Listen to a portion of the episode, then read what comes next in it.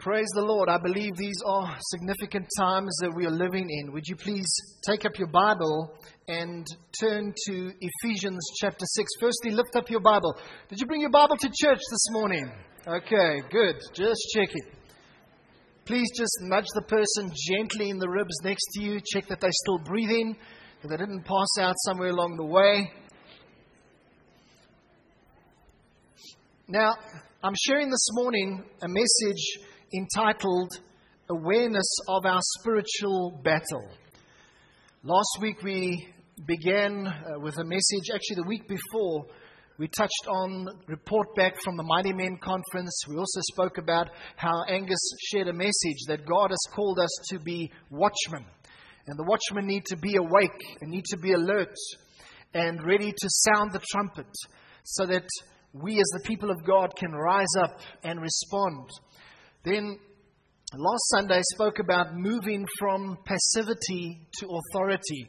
It's actually a message I would recommend you consider getting if you missed last Sunday. Now, this is awareness of our spiritual battle. And if we turn to Ephesians chapter 6, let's read it together from verse 10, reading up to verse 20. It says, Finally, my brethren, be strong in the Lord and in the power of his might. Put on the whole armor of God, that you may be able to stand against the wiles or schemings of the devil.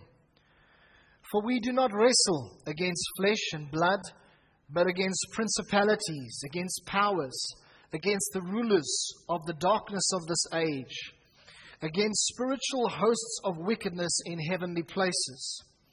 Therefore, Take up the whole armor of God, that you may be able to withstand in the evil day, and having done all, to stand.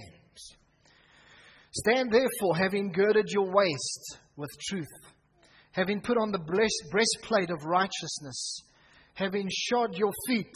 That's old terminology. Tell your kids to shod your feet, put on your tackies.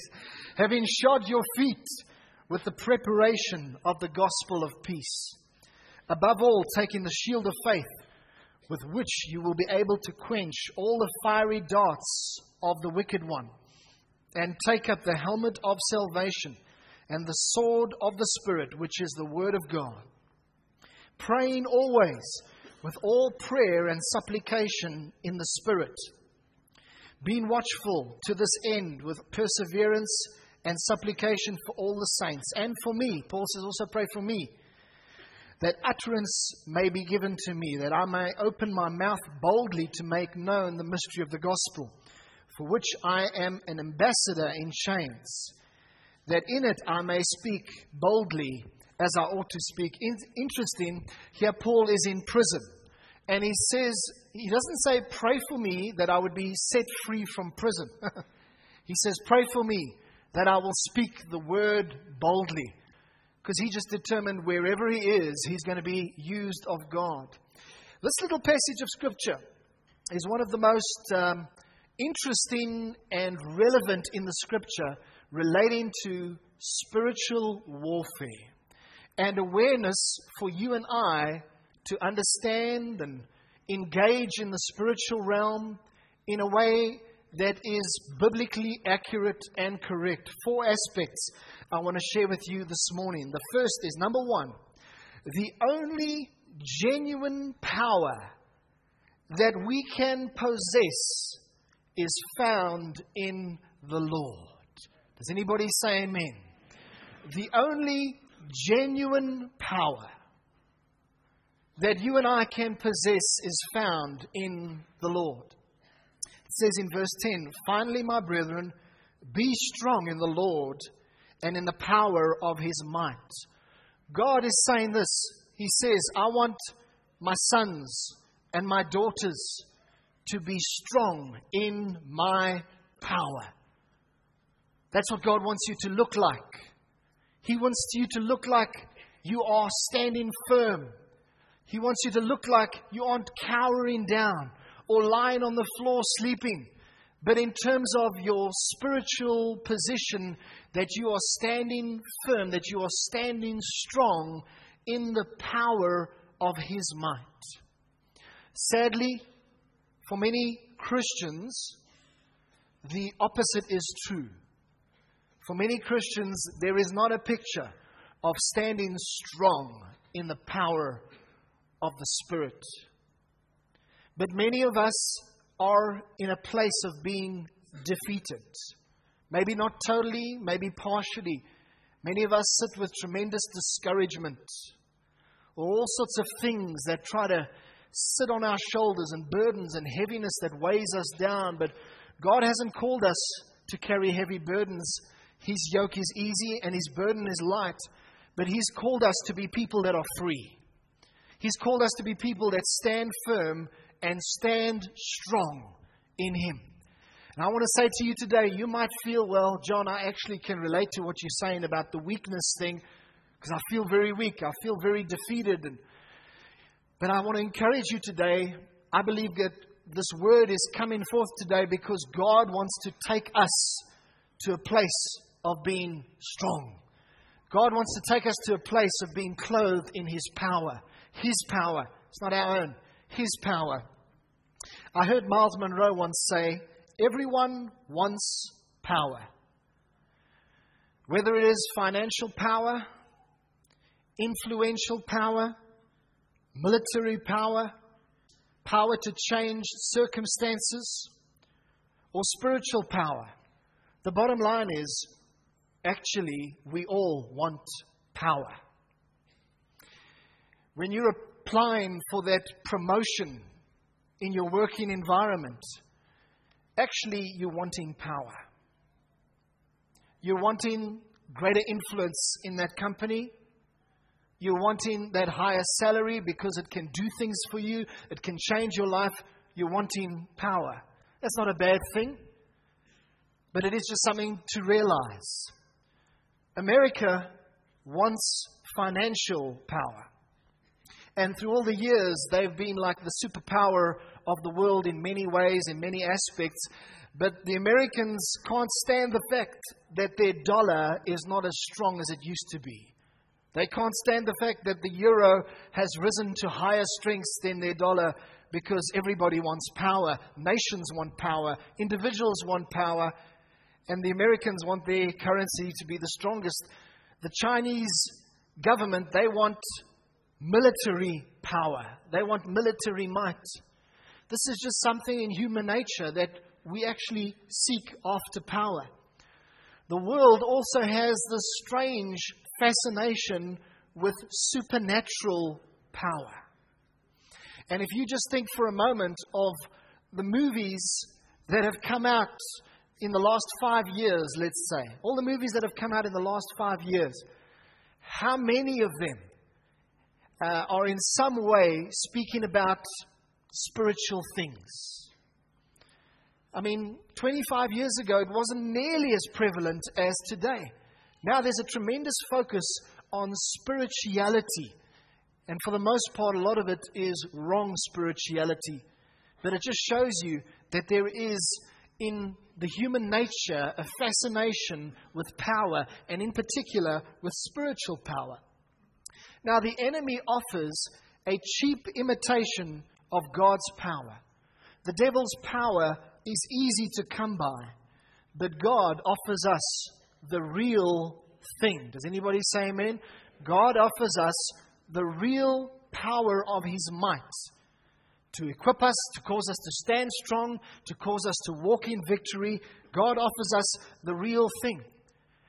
Evil power is actually easy to come by. You can just go play a few occult games.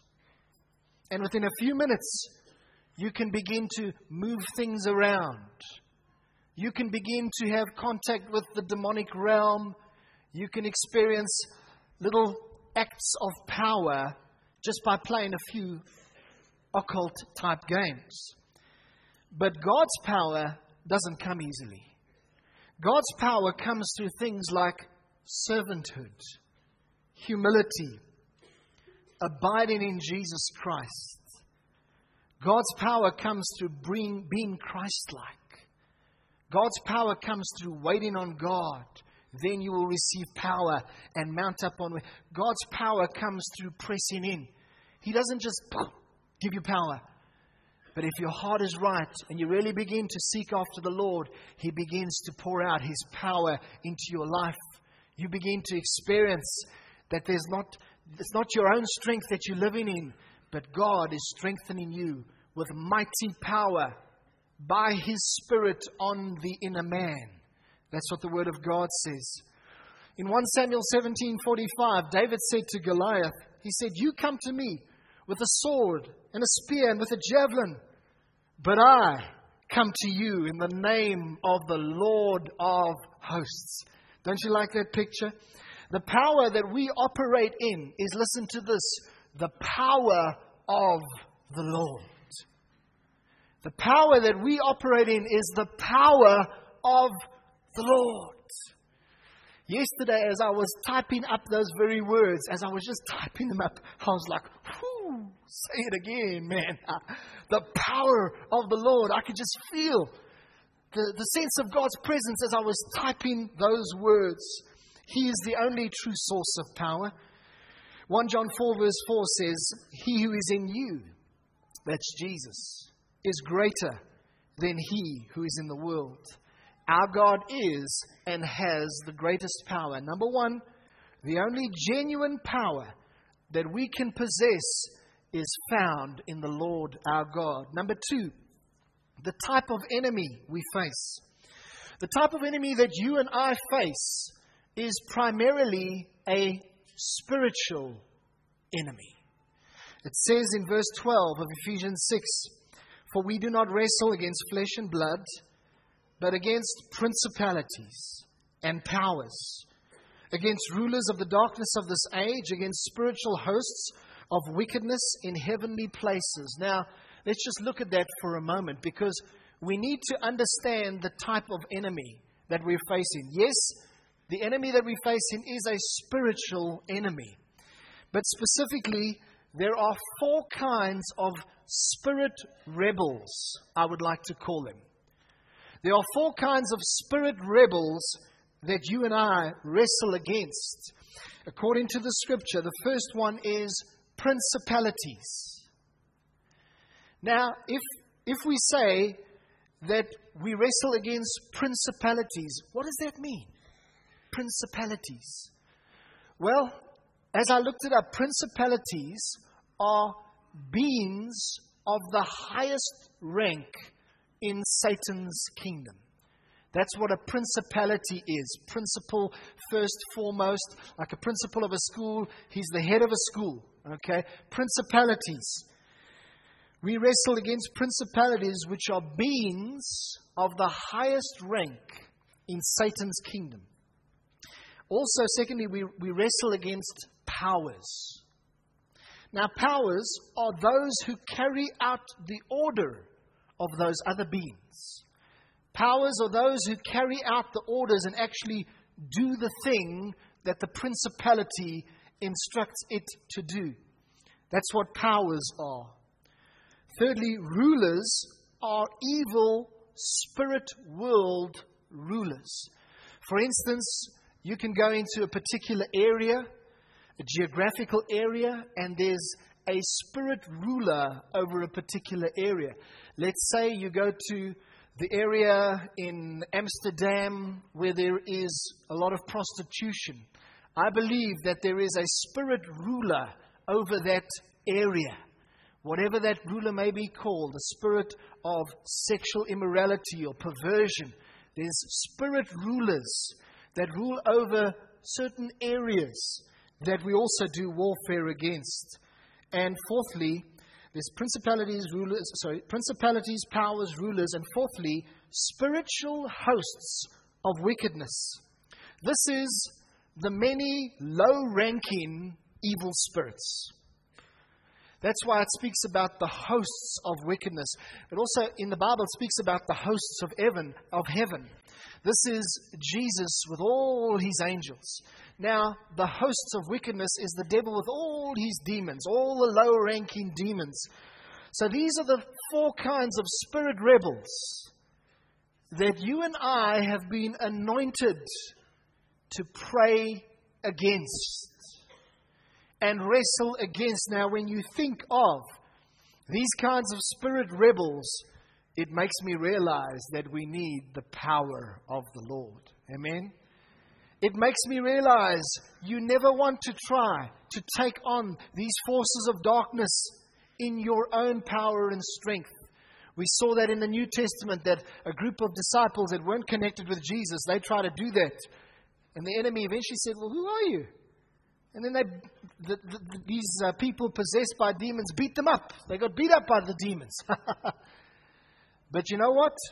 You will never get beat up by the demonic realm if you are in the power of the Lord's might. And you will be greater and you will prevail if you are in the power of the Lord's might. And I just want to say to you, although looking at the enemy here can be quite a, a daunting thing, I want to tell you that there's nothing to fear. There is nothing to fear. When you hear somebody manifesting demonically and beginning to shriek, there is nothing that you need to fear because you are washed in the blood of the Lord Jesus. You stand in His power. Don't ever be fearful when demonic things manifest. You just say, Thank you, Lord Jesus. That person is going to come free. Thank you, Lord, for the blood of Jesus over me. So we are not at war with physical people. However, those spirit rebels are influencing physical people. For instance, I was thinking of the nation of Libya.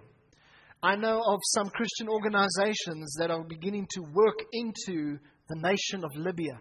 It's basically closed to the gospel. But underground, lots is happening.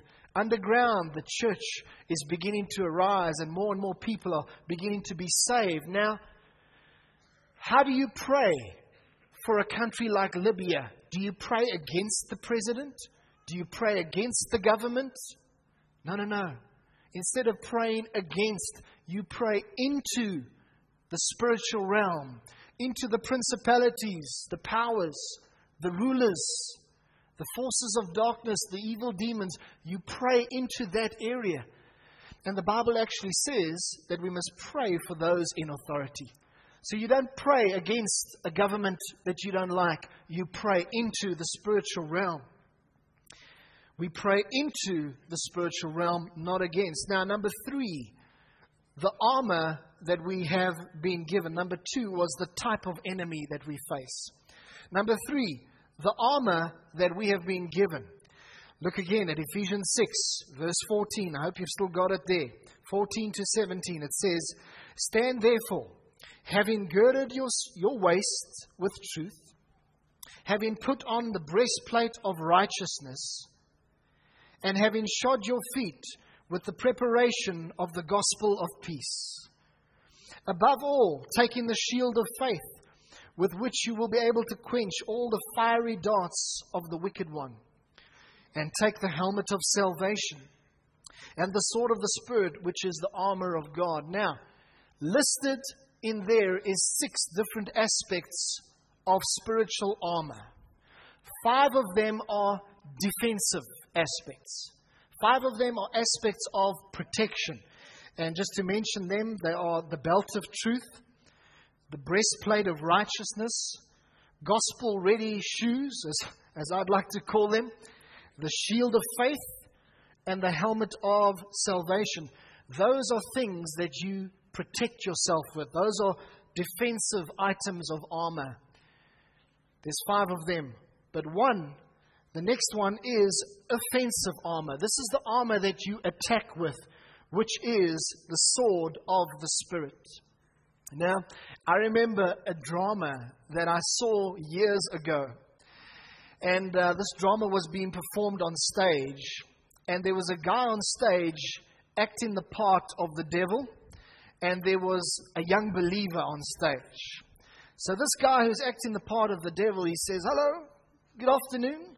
I am Mr. B.L. Zibab. What are you doing? So the believer says, No, I'm wanting the armor of God. He says, Is it? Wow, I can help you out. I've got just the thing you need. So the, the believer says, Well, I'm looking for the belt of truth. He says, No, no, no, my friend. You don't need the belt of truth. You need the string of sincerity. So he hands him a string and he puts the string around him. And then the guy says, No, well, now I need the breastplate of righteousness. He says, No, you don't. You need the badge of being nice. That's what you need. So they put on a little badge of being nice instead of righteousness. Then the believer says, Well, I'm looking for the shoes of the gospel. Beelzebub says to him, You don't need that. You need the laces of love. Just put these laces around your feet. Enjoy the laces of love. He says, Okay, now I'm looking for the shield of faith. Shield! No, no, no. You need the umbrella of belief. You need the umbrella of belief because you can hide behind it. Trust me, it'll work wonders. It'll work wonders. They won't even know that you're there if you hide behind it. Then the guy says, No, well, I'm looking for the helmet of salvation.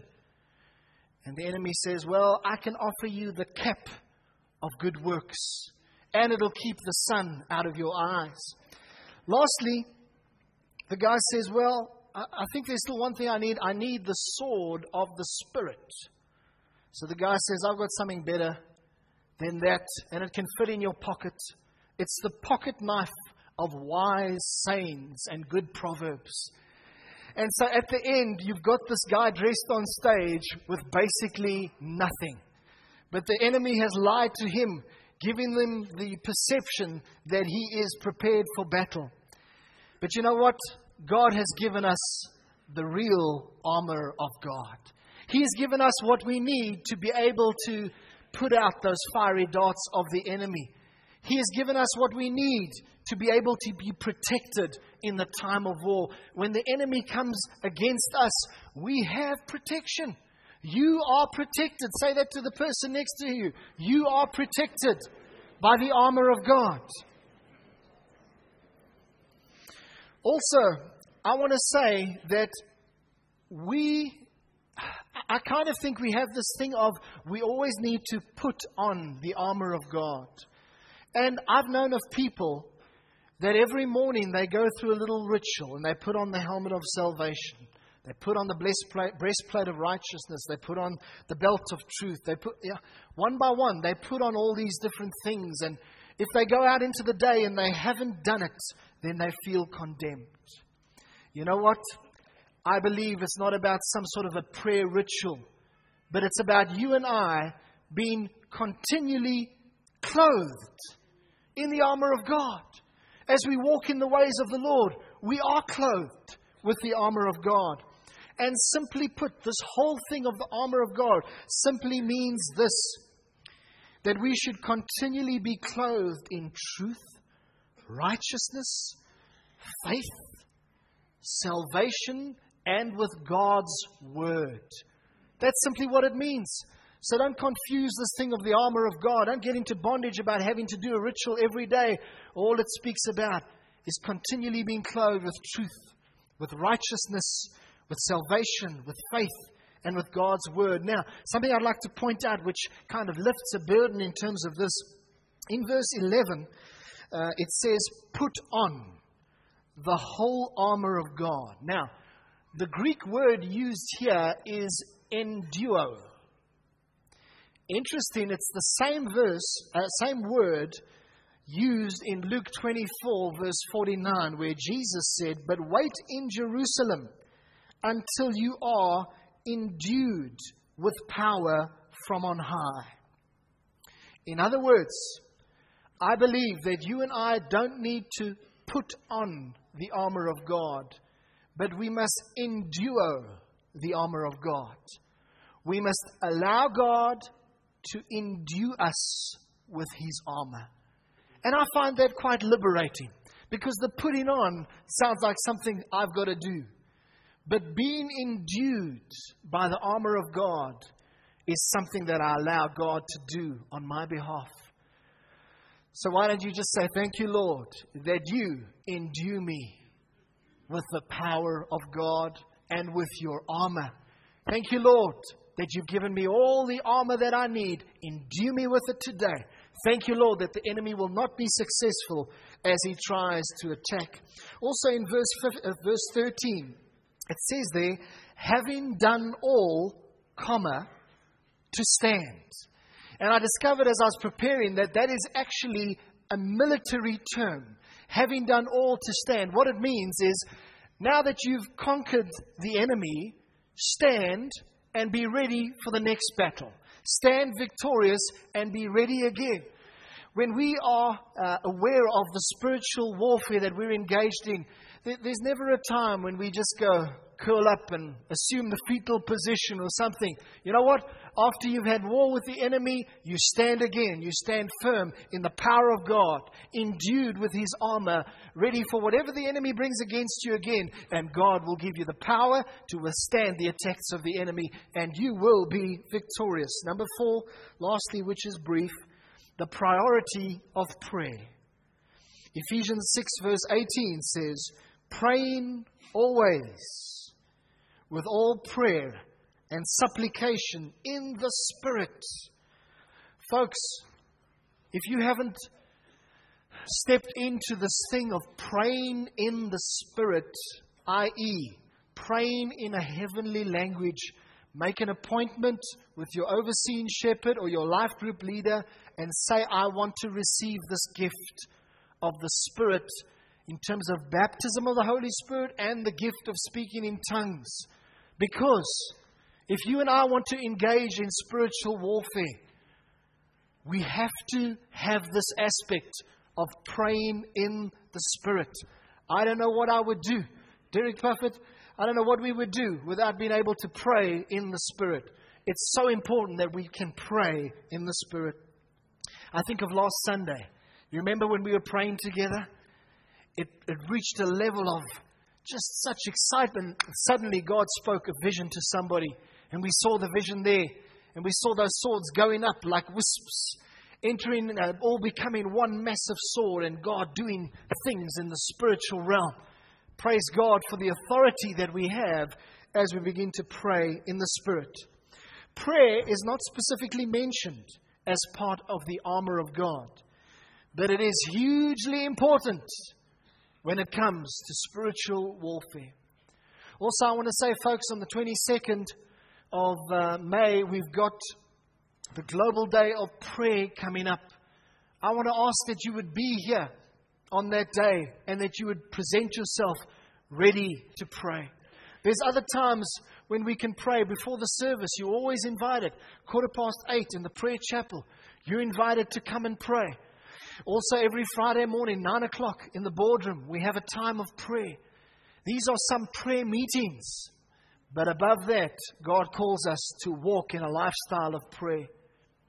This past Wednesday, we had Pastor Harold Weitz from Little Falls Church speaking at Love Pretoria East. And he's a man who's passionate about prayer. And he did what no other speaker has done. He arrived very early for the meeting. And he immediately came in. He said, Hello, hello. But it looked like he hardly was interested in us. And he said, Where can I go and pray? So we're like, Oh, prayer room, prayer room, prayer room. And we led him off to one side into one of the back rooms. And he began to pray. And he stayed there for a long time, praying and praying and praying. And he did come out full of the Spirit. And you know what? I believe that God is saying to us as a nation and as a church is that it's time to lay, raise the level of our prayer. It's time to raise the amount of time you spend in prayer. And I believe that the Lord is speaking to us as a nation. The word that I shared last week, also from Pastor Harold Weitz, I read it to you that there's a seven month opportunity, window of opportunity in our nation in which God is expecting the church to begin to pray in which God is calling the government to accountability. These are strategic times, and I'm saying to you, are you praying? Are you praying? When you're driving along in your car, you pray. When you're busy getting ready in the morning, when you're in the shower, pray. If you don't know what words to pray, then pray in your heavenly language. In conclusion, 1 Peter 5, verse 8 says, Be sober, be vigilant. because your adversary, the devil, walks about like a roaring lion, seeking whom he may devour. Resist him and stand steadfast in the faith. Notice it says the enemy is like a roaring lion. He will always try to counterfeit God, but God is the lion of Judah. He's the roaring lion of Judah. And he has brought his power to be upon us. He has endued us with his spiritual armor. Surely we are more than conquerors through Christ Jesus. Amen. Amen. Amen. Let's pray. Heavenly Father, thank you for your word. And I thank you that each one of us can stand strong in the Lord. I pray that you would take any of us that are in a place of weakness to a place of strength and to a place of power. Lord, we say we love you, we bless you. Thank you that we've been privileged to be here today. I say the Lord bless you and keep you. The Lord make his face to shine upon you. The Lord lift up the light of his smile upon you and give you peace. In Jesus' name, amen. God bless you, everybody. You're free to go. Have a lovely Mother's Day.